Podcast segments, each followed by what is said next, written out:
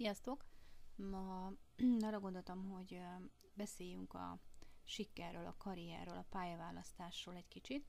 A többször visszaköszönt a napokban ez a téma, és úgy gondoltam, hogy egy nagyon kicsit összefoglalom most, hogy is, hogy is zajlik az ember élete, és milyen ö, opciók vannak. Persze ezeket ki lehet sokkal jobban ö, tárgyalni, és ö, személyre szabottan ö, át lehet ö, alakítani, terveket lehet készíteni, és bizonyos nyomvonalak alapján előre lehet vetíteni, hogy mi következhet, vagy milyen célokat lehet kitűzni. Azt látom, hogy az utóbbi napokban több olyan élményem is volt, inkább így mondanám, hogy beszélgetések során kiderült, hogy az emberek átképezték magukat.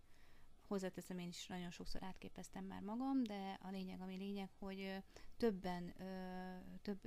embertől is hallottam, férfinőtől is, hogy adott esetben ott hagyták a főiskolát, és valamilyen kézzelfogható szakmát választottak, mondván, hogy sokkal jobban keresnek vele, illetve sokkal közelebb érezték magukhoz ezeket a szakmákat.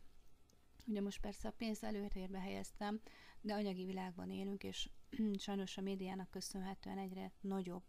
a nyomás a pénz irányába, hogy a pénz határozza meg az emberek életét, hozzáteszem, ez nem értek egyet, hogy ezzel nem értek egyet, de de, de megértem azt a törekvést ö, is, amit látok. Tehát, hogy a fiatalok úgy gondolják,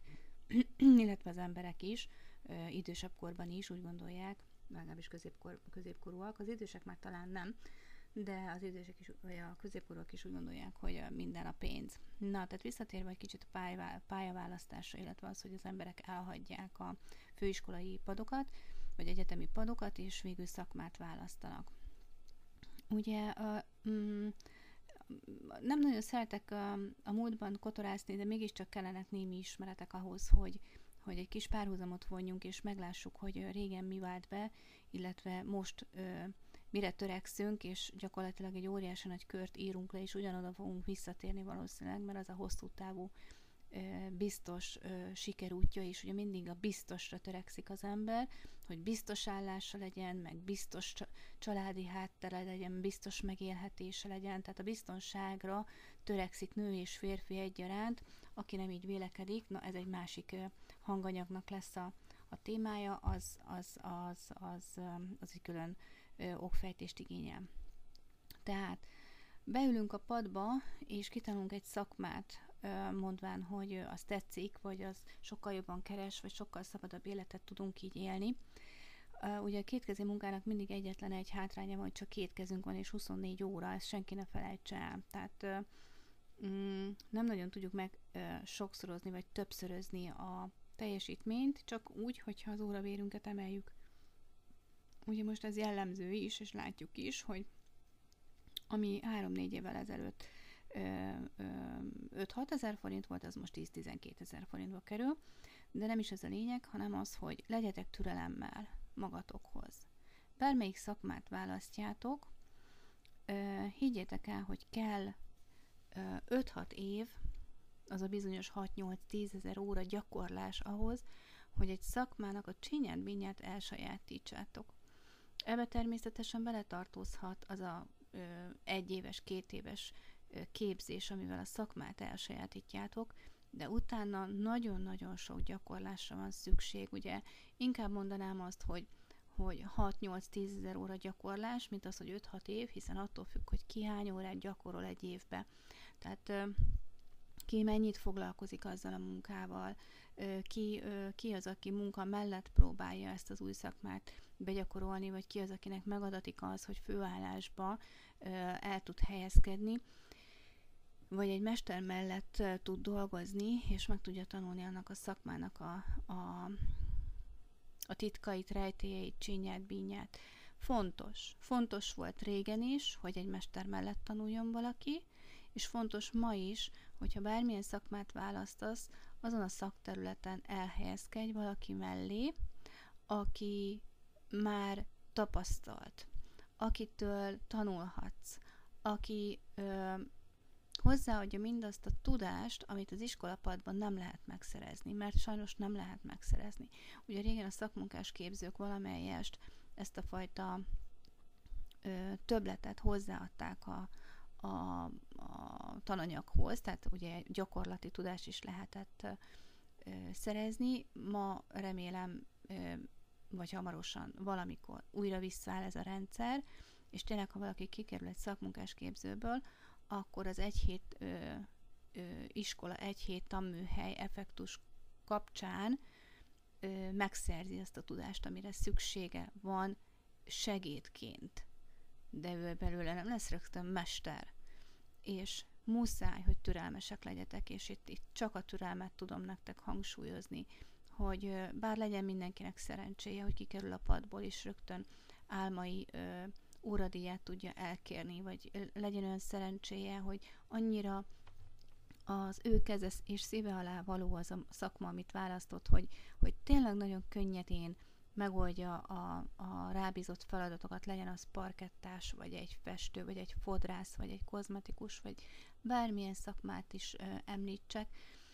Um, kívánom mindenkinek, hogy minél gyorsabban, ö, minél ö, nagyobb örömmel és minél több pénzt tudjon a szakmájába keresni, de, de azért az időt adjátok meg magatoknak, tehát legyen a szemetek előtt egy tízezer órás gyakorlat, ami, ami szerintem teljesen reális a jelenlegi piaci helyzetbe. Ugyan tudom, hogy azt fogjátok mondani, hogy erre nincs idő, de kell, hogy legyen idő, különben különben uh, uh, saját magatokat fogjátok túlfeszíteni. Tehát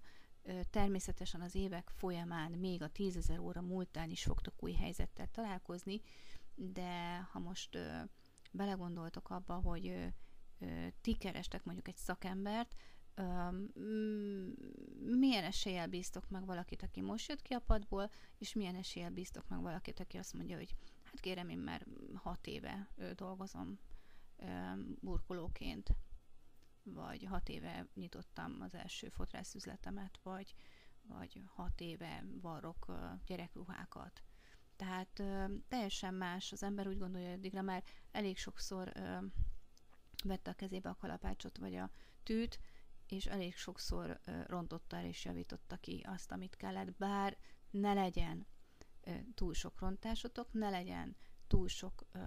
vakvágányotok, de türelem, türelem, türelem, fektessétek bele az időt, és higgyétek el, megjön az eredménye. Tehát se a cseresznye nem érik be előbb, se a gaz nem nő ki hamarabb, és a nap sem kell fel korábban, mint ahogy annak eljön az ideje. Bármilyen szakmát választottatok, adjátok meg magatoknak az időt. Ha igazán tetszik, akkor gyakoroljatok, gyakoroljatok és gyakoroljatok. Figyeljétek, hogy mi az új trend,